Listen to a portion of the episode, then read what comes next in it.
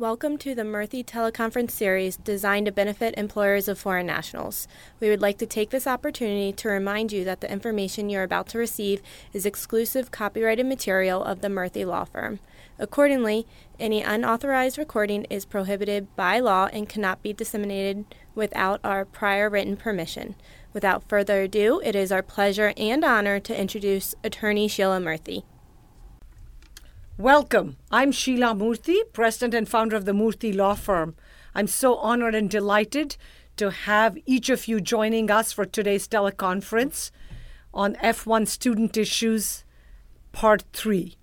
This part, we will focus on transitioning from F1 to H1B related issues, and we will conclude these series of F1 student related issues and questions enco- encountered by you, either as F1 students or F- employers of F1 students, once your program of study is completed. We hope to discuss today requirements of the optional practical training, give, provide some helpful hints, and advise you on how to avoid certain problems with the optional practical training or OPT application and employment. In addition, we hope to discuss travel at the end of the school year and answer questions or issues that come up routinely regarding the program of study, transition to H1B, etc. I'm honored and delighted to have two of our brilliant attorneys attorney Aaron Finkelstein, who is the managing attorney at the firm and has been with the firm over 16 years at the Murthy Law Firm, and Anna Stepanova, who is a member of the firm and who, in her former life before becoming an immigration lawyer, was a designated school official or DSO with a very prestigious university in the Midwest. So let me get started, if I can, with you, Aaron. What exactly is the OPT and how does it affect what options a student may have? And Anna, you're welcome to chip in as well. So, first of all, the acronym OPT stands for Optional Practical Training. Now, what op- what OPT does is it requires it requires authorization from the USCIS, and it is not employer specific during the initial tw- one year period. So, you are eligible for OPT for 12 months initially, and during that period, it's not employer specific. It could be authorized prior to and after the completion of the study. If it is pre completion study, if it's prior to when you graduate, then it's authorized for a maximum of 20 hours per week when school is in session. It's very similar to CPT or curricular practical training in as much as it has to be directly related to the student's program of study and it has to, and is subject to the one year full one full academic year of full-time enrollment before it can be uh, before it can be authorized. That one-time full academic year, incidentally, it does have some exceptions, but that's the general rule. I'd like to add, Aaron, that uh, unlike CPT, there is an unemployment maximum, which is 90 days during the first year. And then uh, later on today, we are going to talk about STEM extension of 17 months, which has 120 day unemployment limit altogether. Uh, first year plus 17 months extension. So, unlike CPT, there is this unemployment maximum. And some students, when they call us, they're wondering if they're still waiting for their OPT to be authorized and to get their employment authorization document from USCIS. If their employment start date is already in the past, are they still accruing uh, unlawful uh, unemployment maximum or uh, the days that they're not employed uh, do they get counted towards the unemployment maximum of 90 days the answer to that question is no because you cannot start employment without an EAD and you have to wait for your EAD to be delivered to you so that you can show it to your employer and only then you can start working and only then your 90 day unemployment maximum starts um, accruing if you are unemployed, but not before uh, USCIS issues the EAD, the actual card. Okay. Um, so, so that's helpful to know because I think people are afraid what happens when does my 90 day clock stick? So it doesn't start exactly. to tick until the EAD is actually issued and in your hands. So let's jump back to you, Aaron. Then, what is the optional practical training STEM, OPT STEM extension, and how does that work? So we discussed OPT. Now, OPT STEM extensions, that's with students who've graduated with degrees in science, technology, engineering, or mathematics. STEM, STEM degrees, those are eligible for a one time 17 month extension of OPT, which is in addition to the 12 months that they already would have received. The employer, though, must be enrolled in e Verify and must agree to report a termination in employment to the school if the student is no longer working with the company. The student's DSO or designated school official uh, must provide the student with the instructions to the employer on how to report such a termination in order to go forward. And the employer must also agree to report the termination of OPT employment to the DSO. And if they have not been provided any specific instructions on how to contact the DSO, they can find uh, the contact information on the student's I 20 form. They have to report it within 48 hours of termination if the termination takes place before the end of the authorized period of OPT. And then, just so that you know, termination occurs when the employer knows that the student has left the employment or if the student doesn't report to work in five business consecutive days, whichever is earlier. So this basically puts the employer on the hook then, because even if the employer doesn't receive the instructions from its student, it still needs to send the termination information, and it would send it to the school address, which is listed on the I-20. Uh, cumulative, cumulative uh, altogether, maximum unemployment period of initial and STEM OPT cannot exceed 120 days. That seems really tight because that means in an extra 17 months, all you get is extra 30 days. Because in the first one year, they give you 90 days and then only 30 more for 17 more months. That seems a little tight, though. But but not all students would use use up the 90 day limit during the first year. So for some students, that's still a big chunk of time that they can still be unemployed without violating their status. Okay, so that's a good overview on the OPT and the STEM OPT. So let's now jump to some of the common issues and problems. And what are these common issues and problems that we are seeing with the OPT? Anna? Just to briefly summarize, we've been seeing here a few areas where USCIS is scrutinizing OPT applications. So, what are those areas? USCIS is looking at uh, the OPT not being in the field directly related to the program of study, exceeding maximum unemployment that we just talked about 90 days during the first year, 120 days cumulatively during the first year plus STEM extension, and the job not being paid for. Uh, what does it mean? Well, actually, Student and Exchange Visitor Program, which is the agency in charge of the SEVIS tracking system of students and exchange visitors, uh, explained that uh, one of the permissible types of OPT employment is an unpaid internship.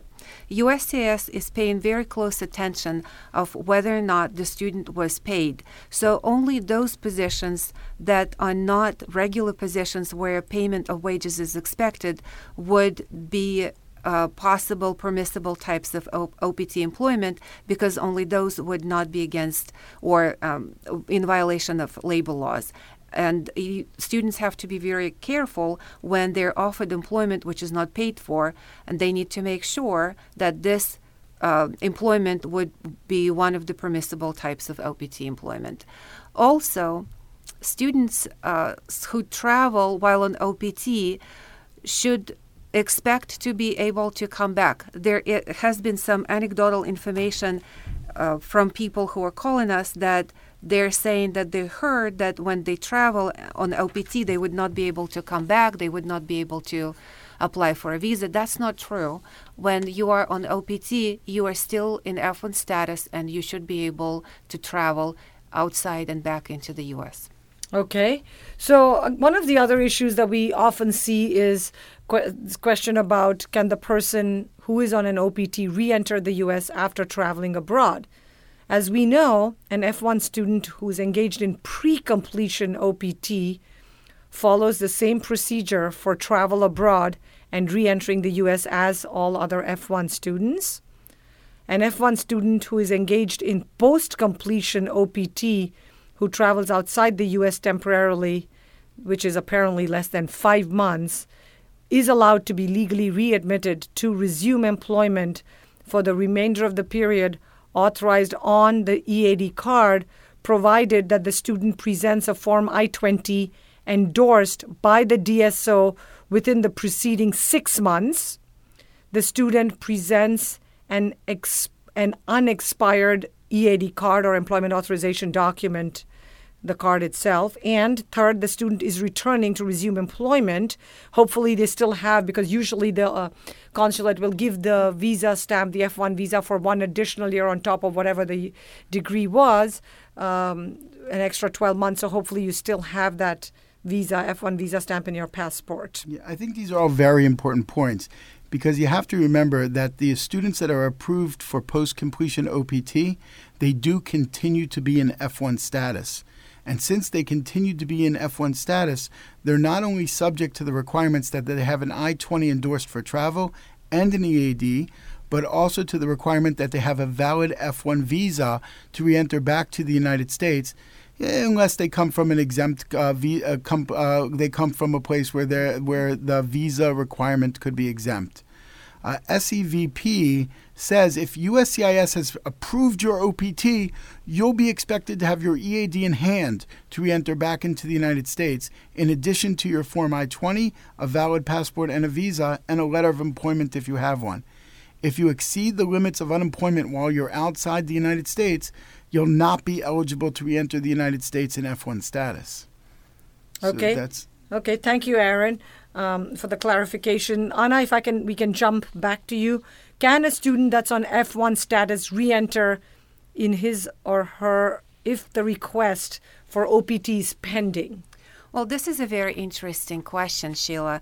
This area of the law has not been settled yet. SEVP, which uh, again, Student and Exchange Visitor Program, the agency that is in charge of student matters, has not made it very clear to us. So they're saying that you should be able to reenter while your request is still pending, but in case that USCIS sends you a request for evidence while you are away, you want to make sure that it goes to uh, your address where somebody can actually uh, inform you, uh, receive it, and inform you about it, and make sure that USCIS gets the response to their request. And uh, they also, when they issue an EAD, somebody you need to arrange for somebody to send it to you while you are abroad because you won't be able to re-enter the U.S. without your EAD in hand. So those are the issues that you have to consider if you do decide to travel while your OPT request is pending. And of course, it would be very helpful if you can present evidence at the port of entry when you're trying to come back to the U.S. that you do have an employer in your field of study. So a letter from your um, current or potential employer will be very helpful as well. Okay, and so, and I think one of the issues also is that the EAD can only be sent to the U.S. address. Correct. So Correct. that's the that's the catch here. Is so if it's being sent, then somebody who's able to check your mail will need to mail that out to you so you can re-enter with it, as Anna exactly. just explained. Okay, so now let's jump to transition issues from F1, F1 OPT, whether it's the STEM OPT extension or just a regular F1 12-month OPT or the additional 17 months. What is the H1B cap and how does it relate? uh, to F1 OPT students and transitioning from F1 to H1B cap related issues. That's what we're going to try and go over with you next. So, Aaron, can I start with you first and then Anna, you can jump in about cap? Sure. The H 1B cap is an annual limitation on the number of new H 1B workers. The cap is set at 65,000 new workers a year. However, only 58,500 cap numbers are generally available since certain numbers are specifically set aside for special programs for nationals of Chile and Singapore. Additionally, there's there's also an additional 20,000 extra visas that are available for those who've completed a master's degree or higher from a US school. Next fiscal next fiscal year starts October 1, for which there was a lottery since more filings than visa numbers are available. Though the, those petitions filed for students may still be in process. We see a lot of RFEs, NOIDs, and denials. Uh, NOID's notice of intent to deny and denials based on status issues with regard to CPT and OPT. And I know we said RFEs, but RFEs request for evidence because sometimes we lawyers use jargon that the average person may not necessarily be familiar with. And of course, NOID is a notice of intent to deny, Mm-hmm. which is a form of a request for additional evidence. hmm So let's go move on, Anna, to the cap gap. What's cap gap? How does that work? How does it help students? So, with the information that Aaron just gave us about what is H 1B cap, now what is cap gap? So, the cap gap is typically an automatic period of an extension of F1 status for students who are transitioning to H 1B status, on whose behalf employers filed an H 1B petition requesting a change of status to H 1B. It exists when there is a gap between the time that the student's F1 status expires. That could be just F1 uh, status, a period of study, or it could be OPT period. And uh, between the permitted start date for the H-1B status, which in this case would be October 1st, as Aaron just mentioned. Without the cap gap relief, many students would be faced with the prospect of either having to leave the U.S. between the end of their F1 status and the beginning of their H-1B on October 1st, or finding some kind of other way to bridge the gap with an interim status uh, by, for example, enrolling in school again.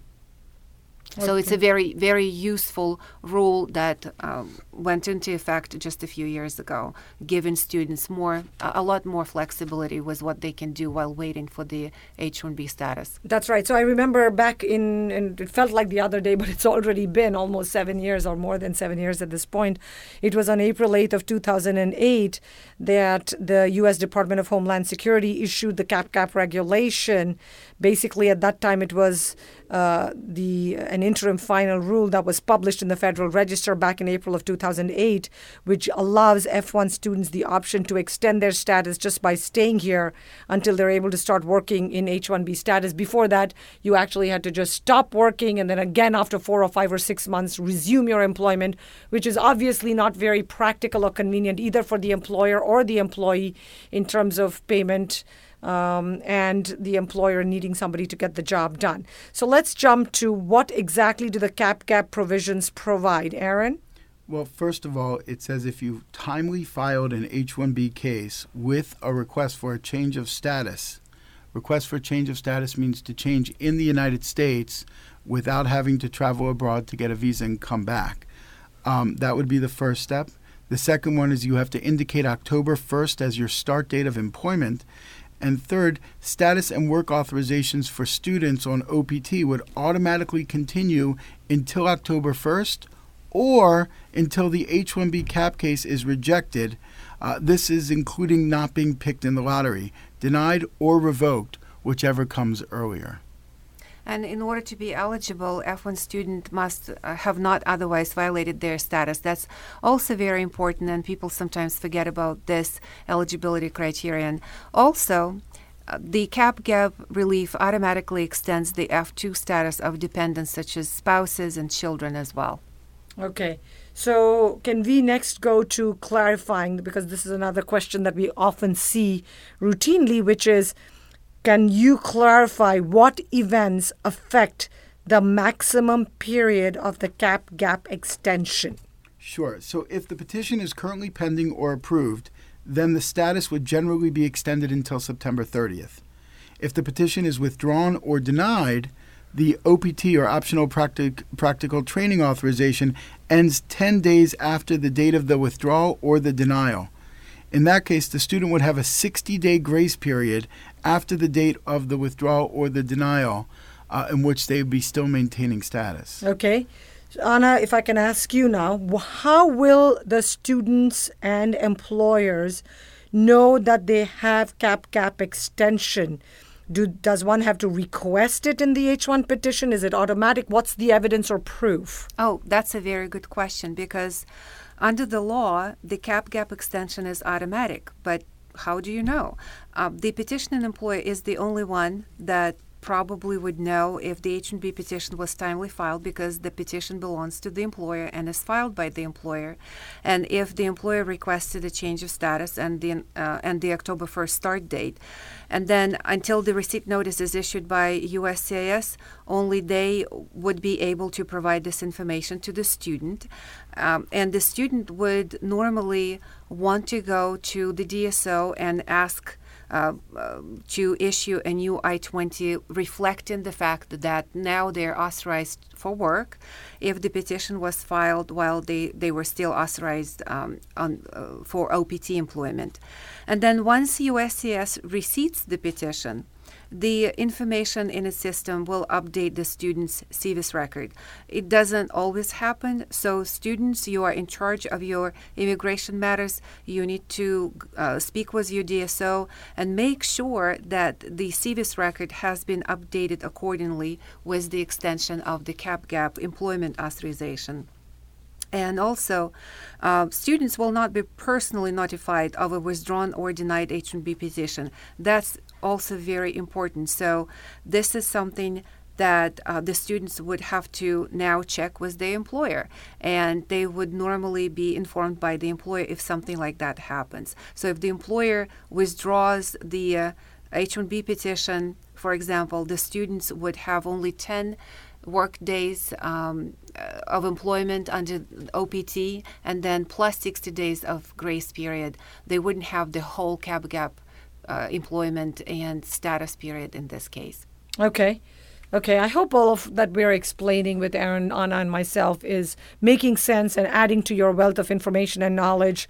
Um, we're going to try to wrap up in the next five or 10 minutes because we try to keep this within 30 minutes to help you all so that it's not too much dry information, especially if you're trying to struggling with some concepts. So we'll just answer maybe three or four or five more questions depending on the time. Aaron, should the student obtain any new I 20 forms from the school or the university to reflect the fact that the student is in a period of cap gap extension? In some cases, yes. If the SEVIS system does not reflect the proper filing of the H 1B petition, then the DSO would need to issue a new I 20 reflecting the student's eligibility for the H 1B cap gap and the extension of the student's status. Uh, this would be necessary so that they can complete the for employment purposes and they can complete the I-9s correctly. Okay. Can a student who is the beneficiary of an H1 petition filed for a change of status benefit from an automatic extension if the petition is filed during the grace period after the completion of the OPT employment authorization because maybe they didn't find a job or get it or whatever? If yes, would the student be able to continue employment or will it just extend the grace period until October 1st employment start date? And that's a very common question. So we get questions all the time. Uh, something like, I finished my course of study on March 1st, and my employer can only file for uh, my H-1B petition for the uh, first available start date of October 1st the same year am I eligible and can I am I allowed to stay in the U.S. Uh, waiting for the petition to be approved and for the first day of employment? And the answer is yes. But since you already don't have employment authorization as of the date of the filing of the petition, then there is no employment authorization that can be extended. So all that's extended is your F1 status, but not the employment authorization. You can benefit from the cap gap you can stay here, be in F1 status, but without. Uh, and before you couldn't even stay here before this regulation. So the silver lining right, is you can stay here, but you cannot continue working if you're here during the grace period. So if the student whose F1 status is extended together with the employment authorization, how does that one of the questions is how would that subject the person to the maximum unemployment limitations? So the student whose status and OPT employment authorization has been extended has to continue working in order not to accrue the maximum unemployment time, which will result in the status violation, what we had referred to earlier as the 90 days or the 120 days with the STEM extension. Let's go to Anna. One more question, uh, or Aaron rather, if Aaron, if you're ready, is once the H-1B petition is approved with the change of status, is the student allowed to remain in F1 OPT status and use the remaining time in OPT, or what happens? Well, the simple answer is no. Once the H 1B petition is approved with a change of status, the beneficiary must begin the H 1B employment on the petition validity date. The remaining time in OPT may not be reclaimed. If the student does not want to start H 1B employment and decides to remain in F1 status, and the petition is approved before October 1 start date, the employer should withdraw the petition and the student should request that the DSO, the designated school official, request a data fix from the SEVP help desk. Once the H 1B petition is approved and it's past October 1st start date, a data fix is just no longer possible. And this is often, unfortunately, happens when the employer terminates the employment before the October 1st start date. So that, you know, it's unpleasant as it is, it's a fact of life, or the company goes out of business or shuts down or closes down, etc. Okay, so we'll have time for at least one question more, which is Can an F1 student travel abroad during the cap gap time frame? Anna? And that's again a very good question because uh, here, as well as uh, with regard to the question whether you can travel on OPT or while your OPT application is pending, there is no settled policy or guidance that we have. But SEVP uh, policy guidance, as it is now, uh, says that they recommend that a student not travel outside the United States during the cap gap extension if possible. Doesn't mean that the student will absolutely not be able to come back into the US uh, because the uh, um, USCIS or I'm sorry, uh, Customs and Border Protection would may be able to and uh, to admit that student back into the U.S., but in very very limited number of cases. Usually, um, travel during the uh, cap gap while the H-1B petition is still pending would result in the abandonment of the uh, change of status request. And as Aaron just pointed out, uh, one of the criteria for the cap gap relief is uh, the petition is filed for requesting the change of status. If it's abandoned, then those criteria would be, would already no uh, would not be applicable any longer. So there wouldn't be any cap gap. Uh, there is no guidance addressing the situation in which a student um, in a cap gap period would like to travel after the H-1B petition is approved.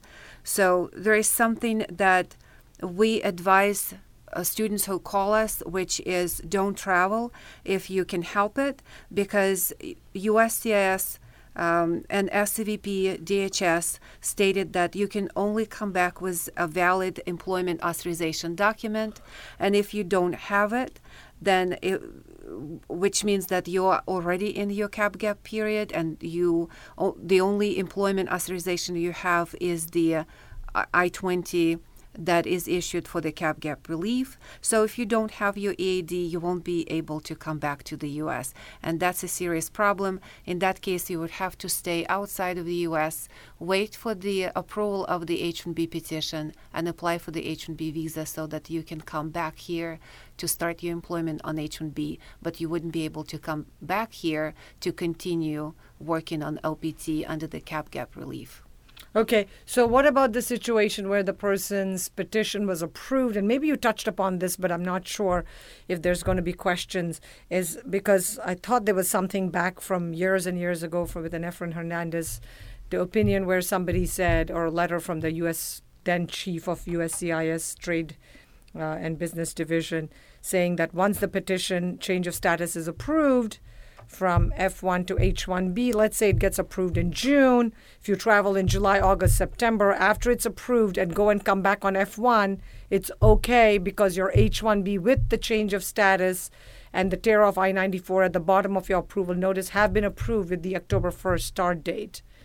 So I'm not sure how all of this impacts that. If there's anything you want to comment? Uh, sure. So that's only part of the scenario because the other part is that you have to have a valid EAD to come back to continue working right. under the cap gap relief. Right, which so, you explained a which, while ago. Yeah, so if right. I have the EAD with me, which I've been obviously working on for the last 12 or 17 months or, you know, whatever, 29 months or 20, 24 months of the 29 months, I go, I come back on the EAD, but and my H1 kicks into it, it jumps. No goes- problem. no but if you are beyond the EAD expiration date, you wouldn't be able to come back and continue employment on the cap gap. Okay, good.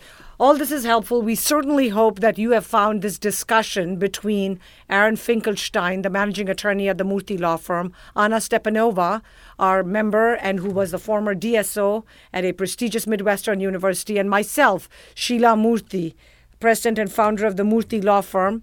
On behalf of all three of us and the entire Murthy Law Firm team, we are honored and privileged that you took the time to join us to understand certain F1 related issues today.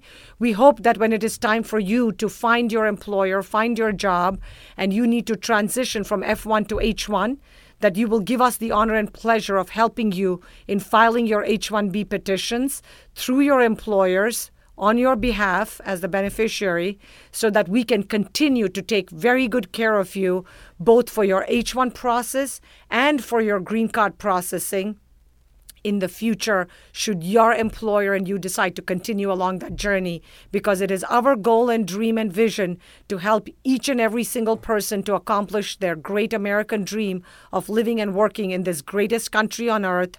As we always say in our law firm, America is a nation of immigrants, and each and every single immigrant with your dream, your hard work, and your vision has made this country such a fabulous country. So I hope you will continue to continue to give us the honor and the opportunity to help you along your immigration law journey. Thank you and have a great day.